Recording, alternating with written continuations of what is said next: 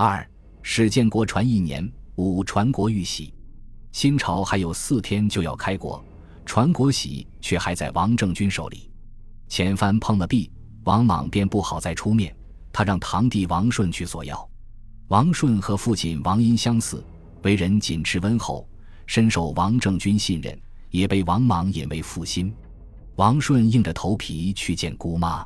王政君这次一改往日的亲切，破口大骂道：“你们父子王氏宗族都是靠着汉家才富贵累世，不报答就算了，还趁着刘氏凋零之危夺取齐国，真是猪狗不如！天下怎么会有你们兄弟这样的人？既然你们照着金匮的福命，当什么新朝皇帝，征说福祉都要变，那就去自己刻一个新玉玺，流传万代嘛。”何必非要汉家这亡国之喜？不吉利！我是汉家老寡妇，旦暮之间就老死了，正打算拿这块玉玺陪葬呢。你们还是断了这个念想吧。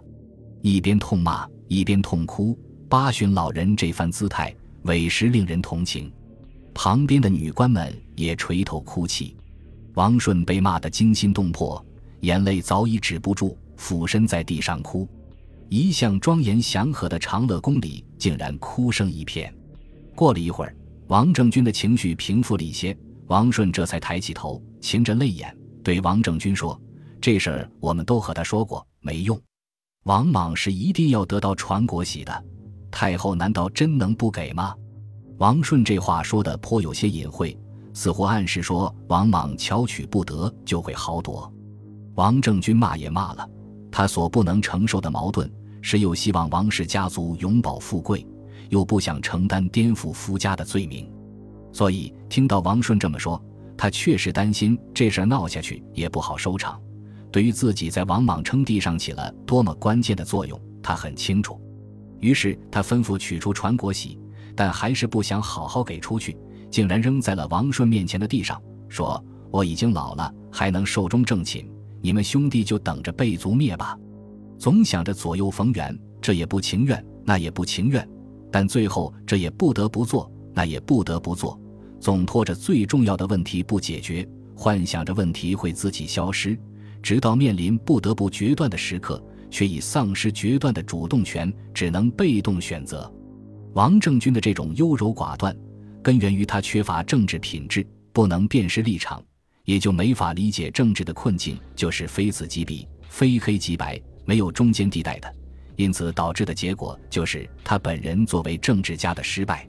拿到玉玺，抚摸着被王政君摔去的一个角，王莽依然欣喜若狂，吩咐在未央宫仓池的建台置酒狂欢。建台是仓池中的一座高台，多年以后，王莽将在这里被杀死。王莽也在思考元年正月朔日正式登基的礼仪，这其中有一个重要关键。王政君是汉室的太皇太后，又是王氏的老祖宗。那么入了新朝，王政君怎么安排？是继续保持训政汉室成员的身份，还是成为新氏的成员？如果是后者，那王政君的身份是什么？上什么尊号？别的王公贵族无论怎么安排，时间上都来得及，唯独王政君，非得一开国就得有说法，且说清楚才行。不然会影响汉新一代的合法性。不过前番因为传国玺的事情，王政君正在生气，很难劝他接受新的尊号。王氏家族不论远近亲疏，知道自己将来会成为宗室，无不欢喜雀跃。其中有一个叫王建的远支叔叔，想趁着新朝成立的机会谄媚王莽，就上书说汉朝已终结，太皇太后不宜称现在的尊号。应当去掉汉号，这个建议非常及时，正对王莽的心思。他见到这封上书，忽然有了主意。王莽即刻亲自乘车到长乐宫，把王建的上书给王政君看。王政君余怒未消，看到这个建议更加不满，冷冷地说了一句话：“此言是也。”这是一句反讽。王政君估计王莽接下来就要借题发挥，准备去掉自己的汉家尊号。他想好了，绝不答应。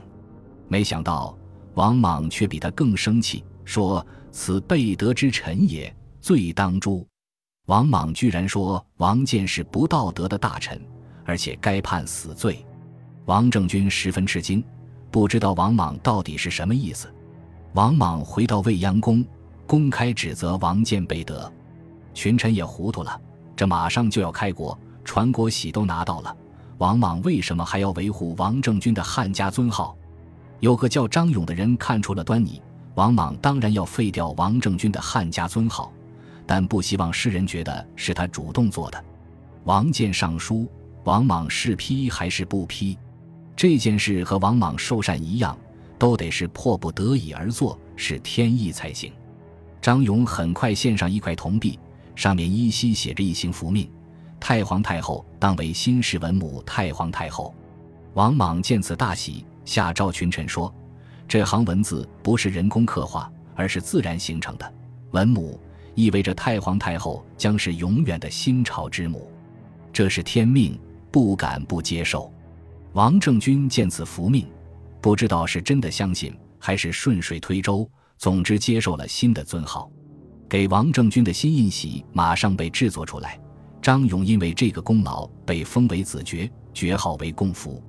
王建却被迫服毒而死。他的死是因为妄议尊号，还是因为上书所言的事情太过直白，揭露了王莽的真实意图，而令王莽倍感冒犯？恐怕不言而喻。